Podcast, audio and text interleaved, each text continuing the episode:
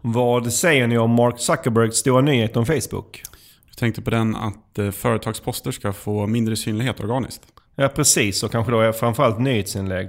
Det lanserades ju som en jättestor grej och medierna var ju inte sena att haka på.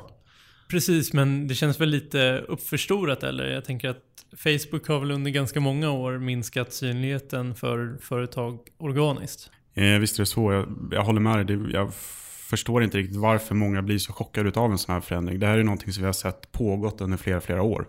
Eh, just att man stryper den organiska räckvidden. För företag, ja. Och det som jag tyckte var lite roligt, eller oroligt hur man nu ser på det, var ju att Facebooks aktie sjönk ju på börsen efter den här nyheten. Men egentligen så borde den ju gått upp istället. För det här påverkar ju inte annonseringen överhuvudtaget. Och det som har hänt tidigare när Facebook har strypt eh, räckvidden för företags eh, eh, inlägg på Facebook så har ju annonseringen ökat och intäkterna för Facebook ökat. Så egentligen borde ju aktien gått upp istället men jag tror inte marknaden riktigt förstod det. Mm, precis, den borde ju ha stigit tycker man då. Ja. Och jag, jag, läste också, för Zuckerberg kom ju med ännu en nyhet nu precis i slutet av förra veckan. Mm. Eh, och där berättade han en annan eh, intressant sak, att de kommer skapa en gräddfil för vissa medier. Och syftet där som jag förstår det är att få bort fake news. Och det kan jag väl tycka är bra. Att, att de här falska nyheterna vill väl ingen ha någonstans.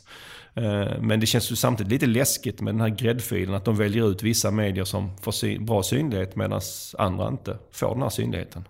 Eh, jag håller med dig faktiskt. Eh, och det som också var intressant, när han berättade det här i fredags så berättade han också att de ska sänka från 5% till 4% andel nyhetsinlägg, eller inlägg från företag i nyhetsflödet. Då.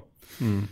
Från, eh, från eh, vet du, tidningar och så? Från tidningar, exakt. Och det låter inte så mycket spontant, men det är ändå en sänkning på 20%. Mm. Eh, och det kommer ju vara kännbart. För, för tidningarna, men samtidigt så tycker jag kanske inte riktigt det rimmar med de här krigsrubrikerna som var. För att så här enormt stor förändring var det ju ändå inte. Nej. Nej. Vad bra, med dessa nyheter från herr Zuckerberg drar vi igång detta avsnitt av Sökpodden. Du lyssnar på Sökpodden. En podcast för dig som gillar Google, SEO och SEM. Sökpodden görs av Pineberry. Varmt välkomna till avsnitt 35 av Sökpodden. Mitt namn är Mikael Wahlgren och på andra sidan nätet eh, sitter Niklas Krus. Hallå hallå. Och Mikael Berman. Tjena tjena. Våra tre ämnen för dagen är SEO-rankingfaktorer för 2018, AMP för AdWords och AB-test på Facebook. Hur är läget med er idag? Jo då, men det är bra. Det är krispigt och kallt ute. Mm. Eh, samma här, eh, full fart. Hur känns det att vi sitter och spelar in på ett pingisbord? Det är lite kul. Eh, framförallt att vi har fått pingisbordet hit till kontoret ska jag säga. Ja. Det har berikat många eftermiddagar redan. Ja, vi konstaterade precis innan vi spelade in här att man sitter lite högre upp på något sätt. Jag tycker mm. det känns ganska bra. Ja, precis. Det är oväntat bra som bord faktiskt. Vi pratade ju lite kort om en Facebook-nyhet här alldeles i början och innan vi kör igång dagens ämne tänkte jag att vi kan väl eh, vara lite rättvisa. Att vi tar några snabba nyheter från Googles värld också. Och vi kan väl börja med, med lite AdWords-nyheter. För vi var ju nyligen hos Google här i Stockholm och fick höra lite om vad som kommer att hända under 2018 från AdWords sida. En del av sakerna är fortfarande hemliga och i och med att vi har skrivit på ett NDA så kan vi kanske inte berätta dem. Men det var ju vissa saker som var officiella och du har valt ut två stycken Micke här som du tycker är värda att nämna. Mm, precis. Det är två officiella nyheter som var ja, verkligen eh, ja, men ganska stora nyheter som kan få en stor effekt på många annonsörer. En är att DSA kommer att flytta från kampanjtyp till annonsgruppstyp. Det här är en ganska för stor förändring ändå och det innebär då att det kommer finnas eh, standardannonsgrupper och dynamiska annonsgrupper. Standard ad groups och dynamic ad groups. Det här är väl ett sätt för Google att fortsätta den här automatiseringen och set and forget-tänket någonstans mm. med Google AdWords då man går mer åt ett automatiskt system med feeder och eh, mindre manuell eh, påläggning. Så att eh, tanken är väl att de här dynamiska annonsgrupperna mm. ska täcka upp sökord som man då inte lägger till helt enkelt. Man kanske lägger till nya eh, kategorier mm. eller, eller produkter som man kanske inte täcker upp då. Att då ska den här DSA-annonsgruppen fånga upp det. Mm. Spännande.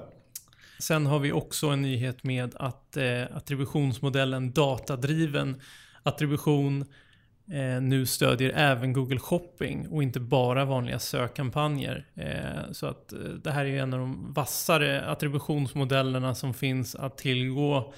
Men hittills har den alltså endast bara funnits för det traditionella söket. Eh, så att den utvidgar till Google Shopping är ju faktiskt något som Eh, en ganska stor förändring. Eh, och det blir spännande också att se vad som händer med Google Attribution när de släpper det under 2018.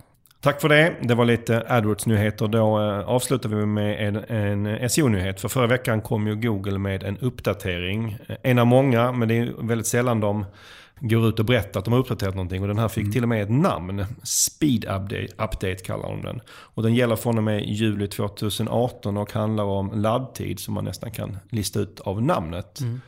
Och den eh, kommer, nu kommer, har Google officiellt berättat att i och med den här förändringen i juli 2018 så kommer laddtid vara en rankingfaktor. Mm. Det gäller då enbart för mobila sökningar. Det kommer också vara en helt algoritmisk uppdatering. Och eh, vill ni läsa mer om det så rekommenderar jag vår kollega Viktors inlägg på Sökmotorkonsult som, som publicerats här precis. Och eh, vi får säkert anledning att återkomma till Google Speed Update. Säkert eh, redan i några av dagens ämnen som jag tänkte att vi börjar med nu.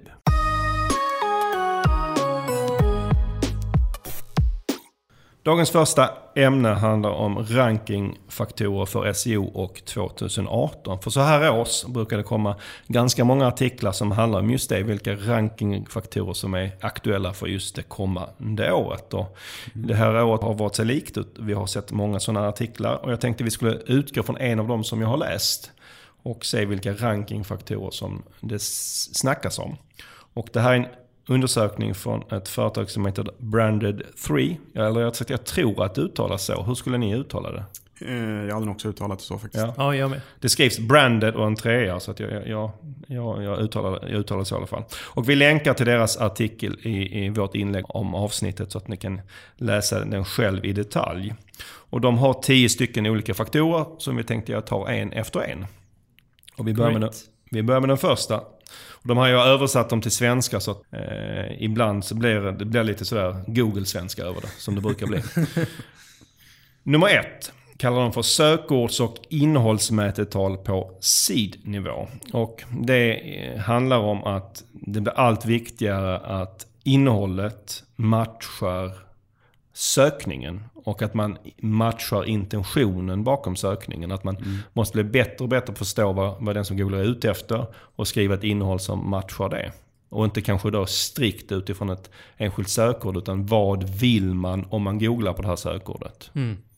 Jag tycker det är jätteintressant och det här är någonting som jag eh, tycker att vi redan har sett under 2017. Mm. Eh, och det känns ju osannolikt att de inte skulle jobba vidare med det under 2018. Här. Nej, och så den här, den här känslan att den här håller vi med om att det är, det blir, jag upplever att de senaste åren har det blivit allt viktigare att titta en bit bortom sökord. Såklart ska man inte glömma sökorden, men man måste också tänka en tanke kring vad vill man om man googlar på det här Exakt. ordet.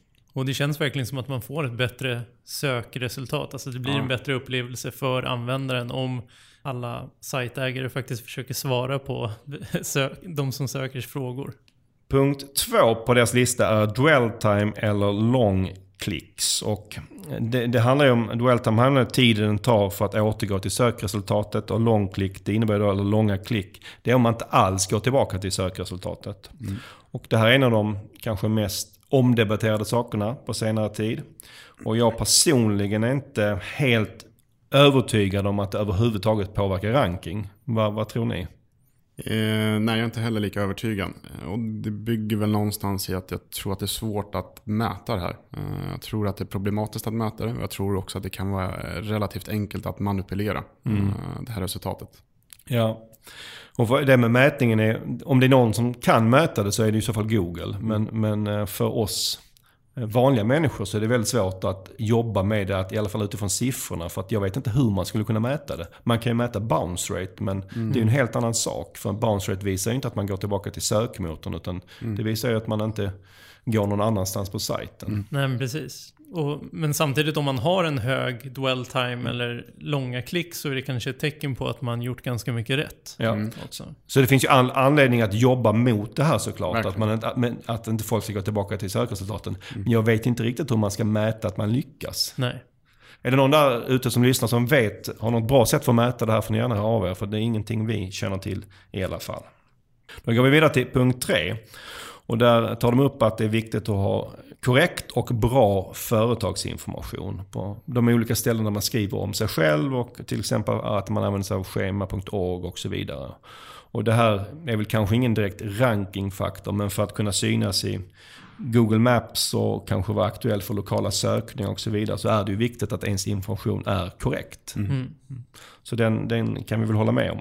Ja, och det, det, det som är intressant med den punkten är ju att alltså det är ju många fler sökningar som faktiskt besvaras direkt i sökresultatet som Mm. vi pratat om innan. Jag menar med knowledge graph exempelvis, eller Ja. med maps. Så det är ju en ganska intressant utveckling på det sättet också. Ja, har man då inte korrekt information så, så, blir det ju, så kanske man syns i Knowledge Graph eller i, i Google Maps, men det är med fel information och då blir Mm. det bara negativt för en. Så det är Mm. klart att det är väldigt viktigt att det här är korrekt. Superviktigt.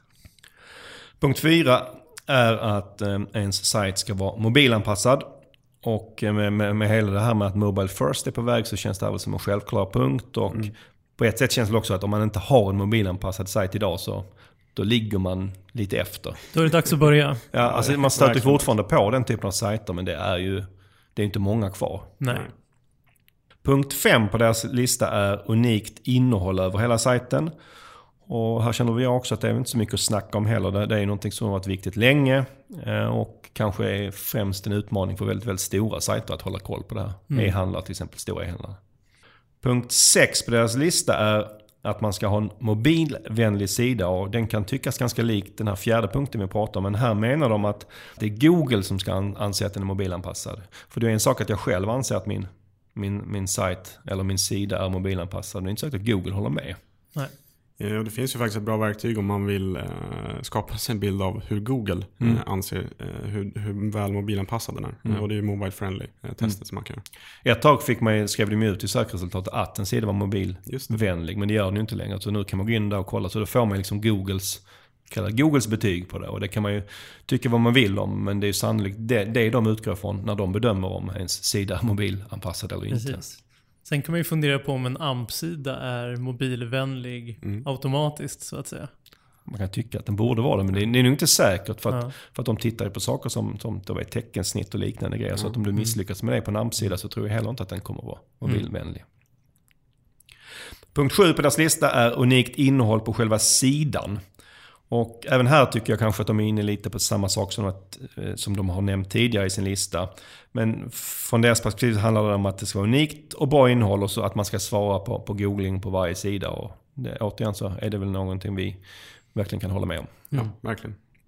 Punkt 8 så pratar de om laddtid.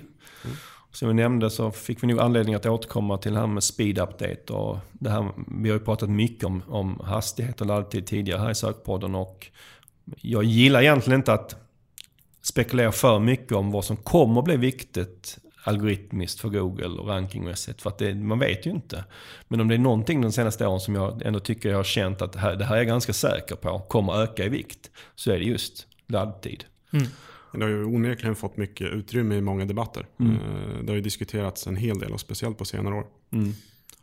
Så man är ju inte alls förvånad att Google kommer nu med sin speed update. Eh, och jag tycker inte heller att det är konstigt att den, att den är, finns med på den här listan. För det är ju viktigt med hastighet. Precis. Eh, Det går ju även att testa sin sajt på testmysite.withgoogle.com Mm. och då får man eh, helt enkelt man får ett antal rekommendationer för Mm. vad man kan göra på sin sajt för att snabba upp den och också lite hur pass snabb eller långsam Google tycker att den är. Mm. Det som är lite roligt är också att de skriver ut hur mycket trafik man tappar. Ja. På grund av att man är långsam. Inte då bara Google-trafik, utan rent allmänt. Den siffran är ju, jag vet inte, den bygger på någon form av data. Men det är ändå ganska intressant för det är, enligt dem så är det en ganska stor siffra. Även om man har en snabb sajt så är det en ganska stor siffra Mm. som man tappar på grund av att, att man är långsam. Och till viss del känner jag igen det själv. Jag kan ju inte vänta hur länge som helst på någonting. Nej, precis. Och det är ganska många som, som också är lite frustrerade över att de här, den här tjänsten kanske ger eh, ganska många ett dåligt betyg. Mm. Eh, men det man får göra då är att kanske jämföra sina konkurrenter då på Mm. Test My Site och se okej, men hur är vi i jämförelse med dem? Mm, Och inte mm. bara bli ledsen för att man får ett dåligt betyg där.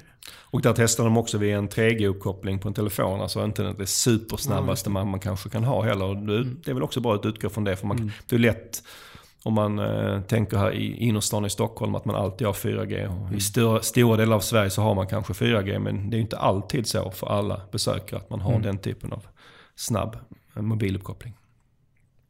Punkt 9 gäller antalet sökningar för ett sökord plus varumärket. Om vi kan ta ett exempel att om många söker på Stadium eh, plus skidor så skulle det här då kunna bli en, en faktor eh, som Google tar hänsyn till att okej, det här är ett bevis på att Stadium är duktiga på skidor och att de därmed ska ranka bra på skidor. Och eh, jag personligen tycker den här känns lite speciell. Va? Hur känner ni? Ja, eh, jag tycker också att den är lite speciell. Min uppfattning är väl att de som söker på den typen av termer, det är ofta sajter som har ett dåligt internt sök. Eh, Och det skulle vara positivt då att inte jobba med det interna söket, ja det låter ju lite konstigt. Nej, och det tog de faktiskt även upp när de skrev om det här. Att den här är lite tveeggad för det kan ju också innebära det här att man har dåligt internt sök och sådär. Men sen hänvisar de också till en, eh, en artikel eller en undersökning de själva har gjort som ni själv kan gå in och läsa. Eh, där de säger sig ha bevisat det här. Och eh, jag tycker det är en väldigt intressant undersökning. Men jag håller inte riktigt med om att de har bevisat den. För det är precis som det ofta är när man gör undersökningar med det vi sysslar om. Att de kan, i bästa fall tycker jag de kan påvisa någon form av korrelation. Absolut. Men de kan på inget sätt bevisa någon form av kausalitet. Tycker jag i alla fall. Men ni kan ju själv gå in och läsa och se vad ni tycker. Så jag, jag är inte, den här är jag inte riktigt övertygad om att det här är någon viktig rankingfaktor. Nej. Däremot den sista är väl kanske en av de som eh, det snackas mest om. Och det är CTR då för sökresultatet. Och, eh, det är, den är kanske ännu mer omdebatterad än dwell time som vi pratade om tidigare. Och som vanligt har Google varit lite så skönt svamlande kring det här och sagt det, det, det mesta de har sagt, sagt i den här frågan har nog varit att det inte sannolikt är en rankingfaktor. Men vi vet ju också att det Google säger behöver inte alltid vara 100% sant. Det här känns som en återkommande fråga. Eh, Det känns som att vi har haft den uppe under flera år, att CTR skulle påverka rankingen. Ja, och det, och det kommer ju upp hela tiden för att Google inte är supertydlig också. Plus att den är lite svår att veta och mäta och, och bevisa. Mm. Man skulle ju kunna tänka att det skulle vara logiskt med tanke på hur viktigt CTR är för AdWords. Men någonstans så är ju eh, det organiska söket väldigt annorlunda. Och Mm. Eh, jag, jag är kluven, jag är inte övertygad om att det är en, en rankingfaktor heller. Samtidigt som eh, vi behöver ju ha, alltså man tänker sig att de borde använda sig av något kvalitetsmått Mm. för att leverera ett bättre sökresultat. Då är Mm. frågan om kanske just eh, ja, men dwell time och långa klick kanske är bättre än CTR då. Men Mm. vi har ju fortfarande ingen jättebra eh, metrics att jobba med. Nej, och som du var inne på Niklas när det gäller dwell time så mm, du var lite skeptisk kring den för att det kanske var ganska lätt att manipulera. Och det är ju teoretiskt sett likadant med, med CTR. Att det skulle också kunna gå att manipulera. Ja.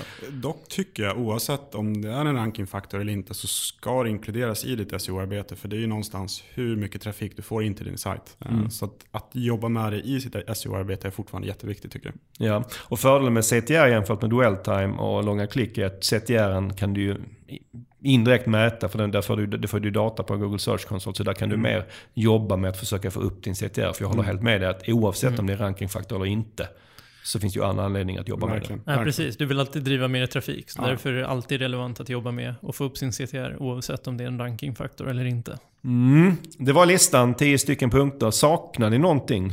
Det känns som en... eh, Jag har missat någonting va? Ja, alltså när jag läste den tänkte jag, är det inte no det är någonting här som saknas. Och eh, de hade ju mm, medvetet på något sätt gömt den sista faktorn till slut. Och de kallar den själv för elefanten i rummet. det är såklart länkar. Och de anser att länkar fortfarande är den enskilt viktigaste rankingfaktorn. Och det är väl nog min känsla också, även om det såklart är alltid svårt att väga den mot innehåll såklart. Men de två på något sätt är de viktigaste. Vilken som är absolut viktigast? Ja, min känsla är nog också fortfarande länkar och det, det tyckte de också. Ska säga, det är ju eh, precis som det har varit tidigare, min uppfattning att det är ju lika viktigt båda två. Har du inte en bra on-page, ja, då kommer det bli svårt att ranka. Och har du jättemycket länkar men ingen on-page, ja, kommer det bli svårt att ranka. Mm. Och så skrev de faktiskt några saker som det är lätt att glömma faktiskt kring länkar. Eh, som kanske gör att den håller i som rankingfaktor också. Den första är att det är väldigt svårt att skaffa länkar. Verkligen. Ja, och det, på något sätt är det nog bra för Google att det är svårt. För det gör ju att den, den blir kanske hyfsat utslagsgivande. Sen tycker de också att det är väldigt svårt att sätta värdet på en enskild länk. Så, eh, och de dissar ganska kraftigt de här olika mätetalen som finns för de, från, från Mm. olika, olika verktyg som domain rating, trust flow och så vidare. Han använder ord som är lite mer extrema än att de är dåliga. Han är väldigt kritisk mot dem. Men jag kan Mm. hålla med om att de är, jag tycker inte de ger så mycket. Framförallt kanske inte i Sverige. Det har vi varit inne på tidigare. Att de, de ger en ganska felaktig bild. Så det är ganska svårt att sätta värdet på enskilda länkar. Och så avslutar de med att säga att också det, när, för att lyckas med länkar så gäller det att lägga rätt tid på rätt saker. För man kan lägga väldigt mycket tid på länkar utan att det ger någonting. För att, eh, det är, återigen, det är svårt att veta exakt vilka länkar det är som ger någonting. Mm. Men det är kanske det också som jag tycker gör att det är väldigt spännande med länkar. Saker som är alldeles för lätta är inte lika roliga att jobba Nej, med. så är det. Så. Vad bra. Då avslutar vi eh, ämnet gällande rankingfaktorer för 2018 och går vidare till dagens andra ämne.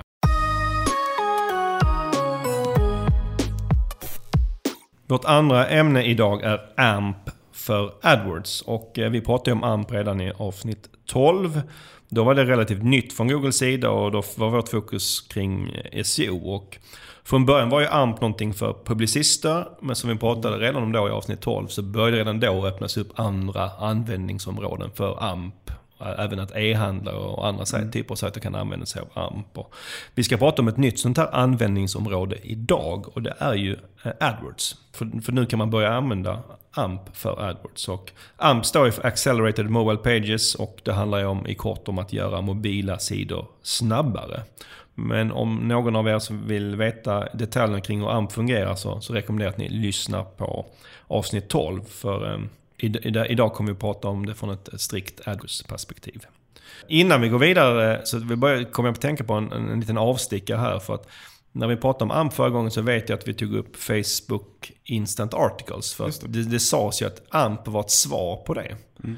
Eh, när Facebook lanserade ett sätt för publicister att väldigt snabbt kunna eh, visa innehåll i, i flödet. För att mm. det skulle liksom, Facebook skulle hjälpa till och, och, och se till att det blev väldigt, väldigt snabbt.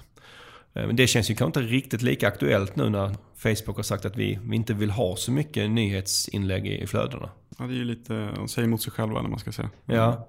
Och det, det kan jag tycka är en utmaning både med Facebook Instant Articles och AMP. Att man är, ligger ju lite i händerna där på Facebook och Google och vad, vad de, deras nycker och vad de bestämmer sig för. Mm. För visst är det så att man kan ju använda AMP Även om Google inte tycker att AMP är bra. Men vi hade ju inte ens snackat om AMP om inte Google varit så starka påhejare av det. Nej, så är det Så att till viss del är man ju lite i händerna på vad de tänker göra med AMP och vad de tänker göra med Facebook Instant Articles. Mm. Så är det. Och deras PR-maskin är som vanligt väldigt bra. Ja, mm. verkligen.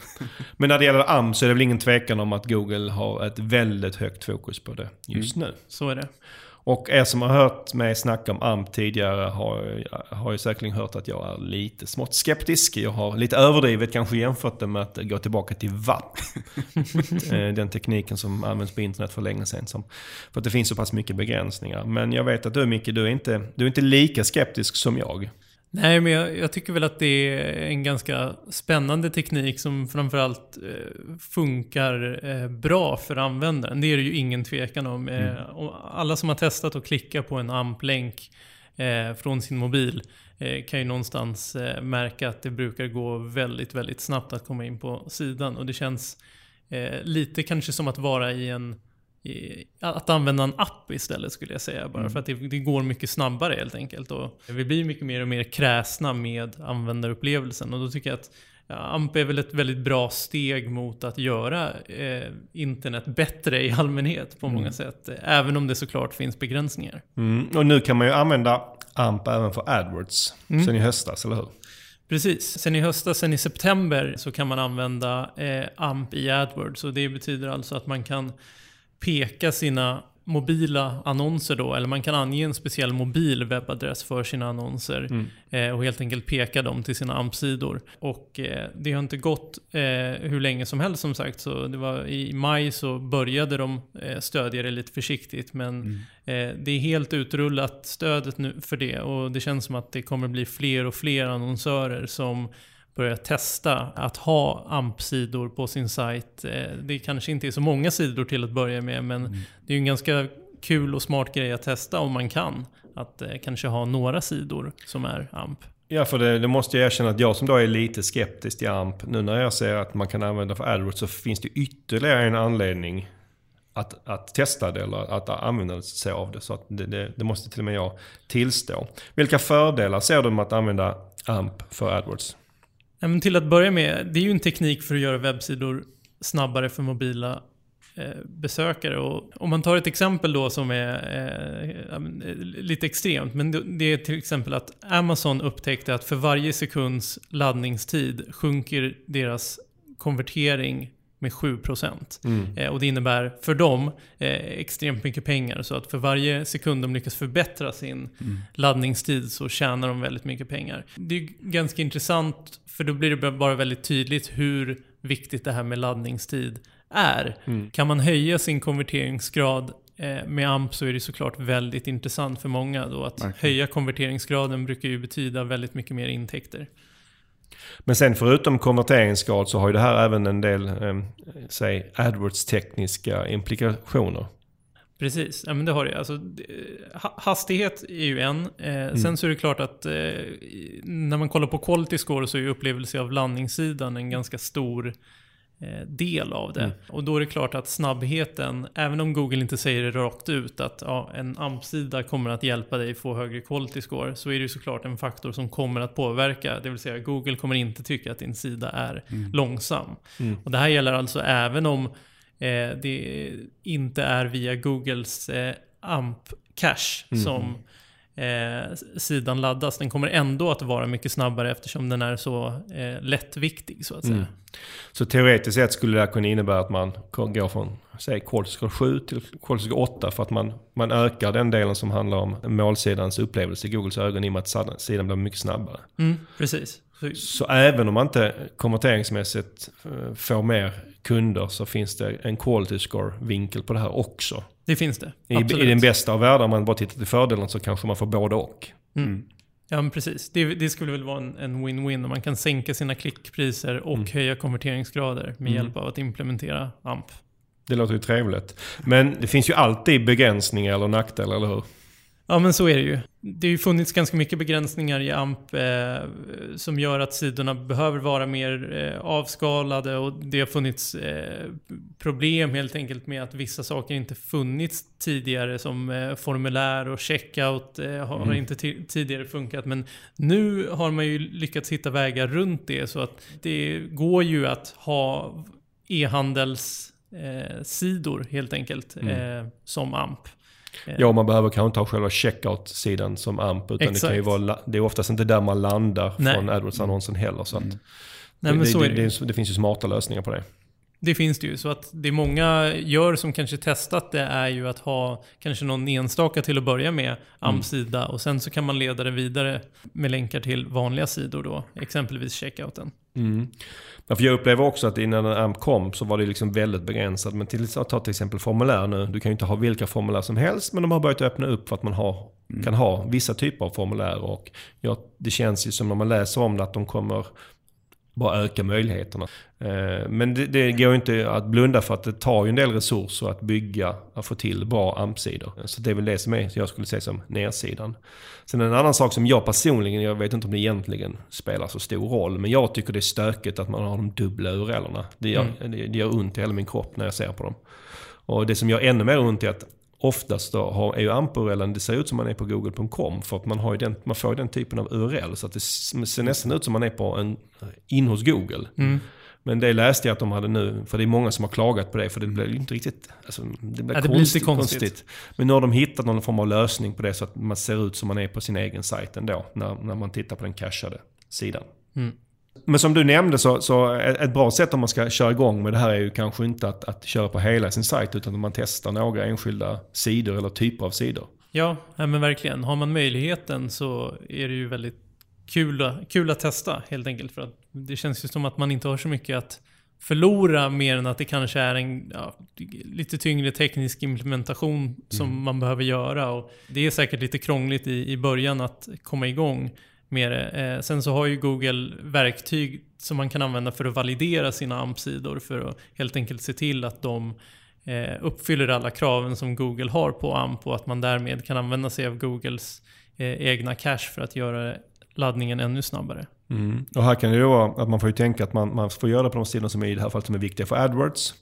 Och för en e-handlare skulle det till exempel kunna vara, det är både produkt och kategorisidor, men kategorisidor är kanske de som driver mest trafik. Mm. Och de har oftast inte massa krångliga formulär. Så att mm. de går mycket lättare att göra till bra AMP-sidor. Så mm. man kan ju börja och testa med dem innan man ger sig på de mer krångligare sidorna. Absolut, det kan vi göra. Och eh, jag vet inte om ni kommer ihåg ni som lyssnade på avsnitt 12, men där, där nämnde jag att vi skulle testa det här med AMP. Och hur har det gått med det? Jag har inte gjort något. Nej, vi har inte gjort någonting. Nej. Jag får nästan skämmas, det är mitt fel. eh, och jag kan inte skylla ifrån mig här, men anledningen till att vi inte riktigt har kommit igång med det är att jag liksom har hört lite, lite blandade resultat. Dels har man sett de här ganska fina case studiesen som har kommit på hur bra det har gått, men de är oftast mm kallade Google-backade. Mm. Alltså de är inte 100% trovärdiga i mina, i mina ögon. Eh, sen har jag liksom hört om andra personer som jag vet har testat det och inte direkt upplevt någon, någon rankingmässig skillnad. Nu pratar jag då SEO, för tidigare har det inte varit så mycket uh, AdWords-fokus. Mm. Så jag har liksom varit så fortfarande lite kluven till om vi ska göra det eller inte. Mm. Men nu i och med att vi pratar om det nu, så nu har, jag, nu har vi bestämt och nu har jag faktiskt beställt att vi kommer att testa AMP på pineberry.com. Vi kommer göra det som vi precis pratade om på några utvalda sidor för att testa det så att vi lär oss och ser vad det ger både AdWords och SEO-mässigt. Så förhoppningsvis kommer vi kanske kunna återkomma lite kort här under 2018 om vad, vad det gav oss eller vad det inte gav oss. Mm. Spännande. Mm. Verkligen. Men det så lämnar vi AMP för AdWords och går vidare till dagens sista ämne.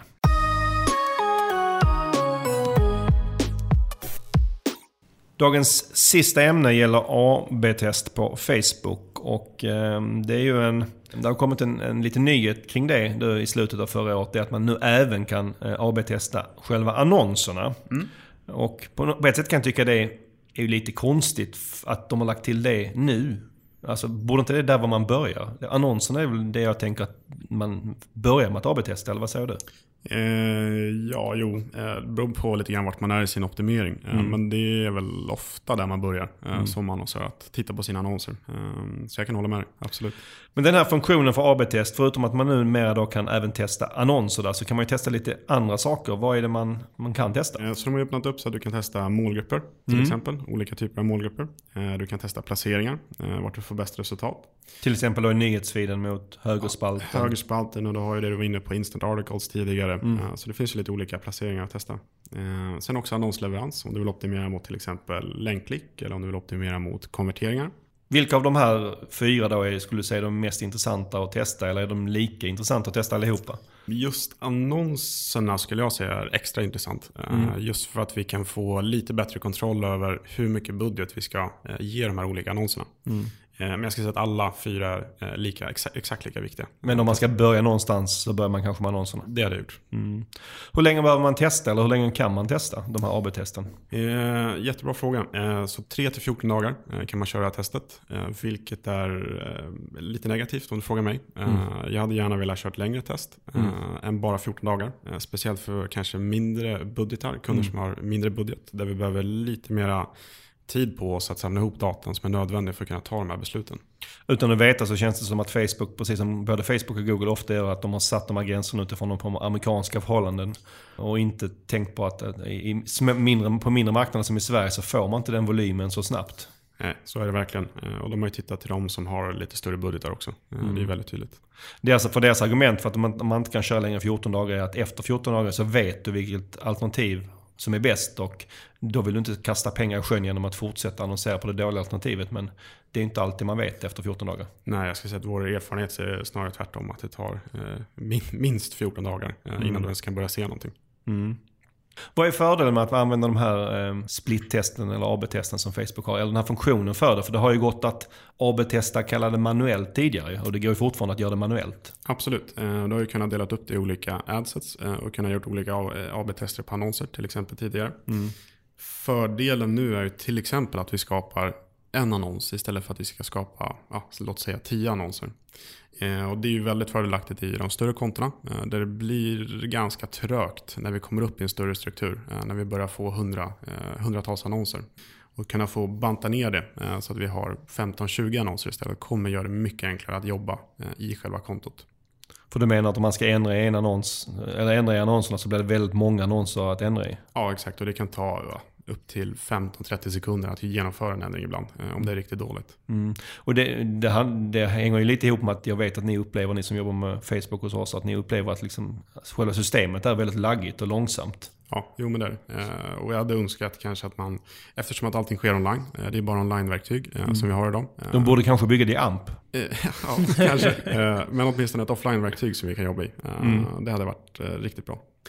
Sen en till sak, och kanske den mest diskuterade, eller den mest uppmärksammade, det är att vi just undviker det här överlappet mellan målgrupper. Att du mm. faktiskt kan eh, sätta att ja, man, du kör splittest 50% eh, eller om du kör två annonser, att bara mm. ska få 50% av visningarna. Den kontrollen har du inte riktigt haft tidigare. Eh, så alltså innan har du kanske dina annonser visats lite, för, i vissa fall för, för samma personer, samma personer sett båda annonserna. Ja, det kan det mycket väl vara. Och det, ja. Problemet är att vi inte vet det. Eh, vi kan inte få ut den datan på ett vettigt mm. sätt. Men här fixar Facebook det åt dig. De, det, här det delar de upp med målgruppen. Ja det säger de. Man får mm. anta att de gör det. Att de delar upp målgruppen i två delar. Och, Exakt. Så att man, det blir ett riktigt AB-test så att säga. Känns som att det börjar likna experiment i AdWords också mm. mer och mer. Att flera funktioner börjar jag, tänk, jag tänkte på det tidigare, men AdWords där kör vi nästan alltid rotera jämt. Eh, det är ju väldigt sällan vi låter Google vikta vilken annons vi ska premiera. Det beror ju på om vi har eh, tillräckligt mycket data för att växla över till mm att optimera för konverteringar. Men nu för tiden så är det svårt helt enkelt. Så att, ja, det, det, det, är inte lika enkelt som det en gång var. Innan kunde man ju bara slå om till optimera för konverteringar. Och nu får man oftast göra mer av en manuell bedömning om man inte Exakt. vill bara vikta mot den som vinner i CTR. Men tyvärr är det som vinner i CTR inte alltid det som vinner i konverteringsgrad. Sen Niklas, finns det ju alltid med sådana här saker, det finns ju en begränsningar och nackdelar. Vilka är de? En grej jag tänker spontant på det är ju vad gör vi med den här datan som vi, eh, som vi ser i det här splittestet? Hur kan vi ta mm. med oss de här lärdomarna?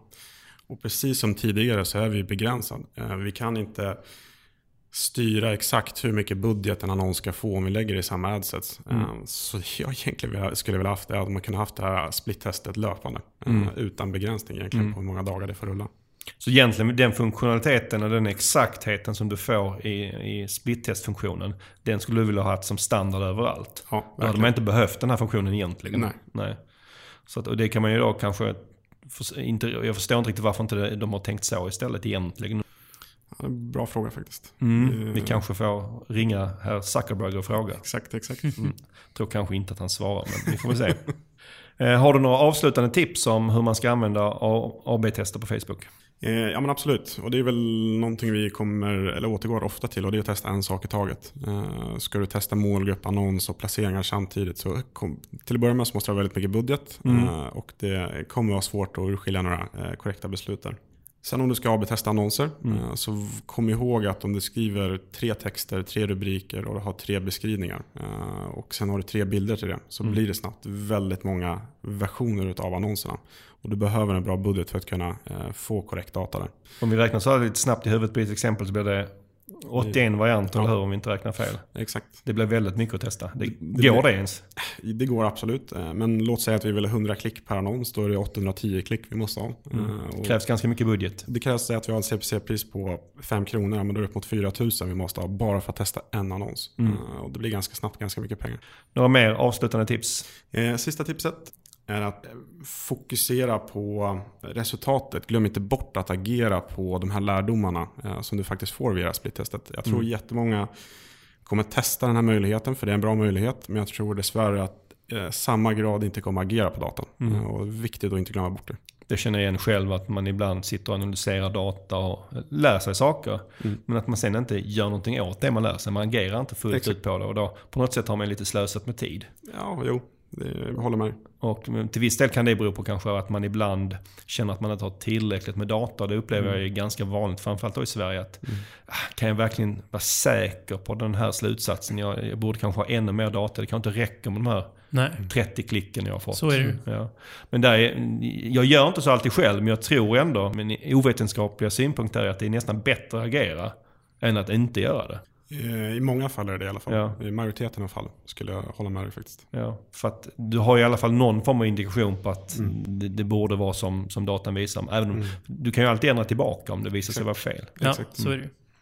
Då avslutar vi AB-test på Facebook för idag.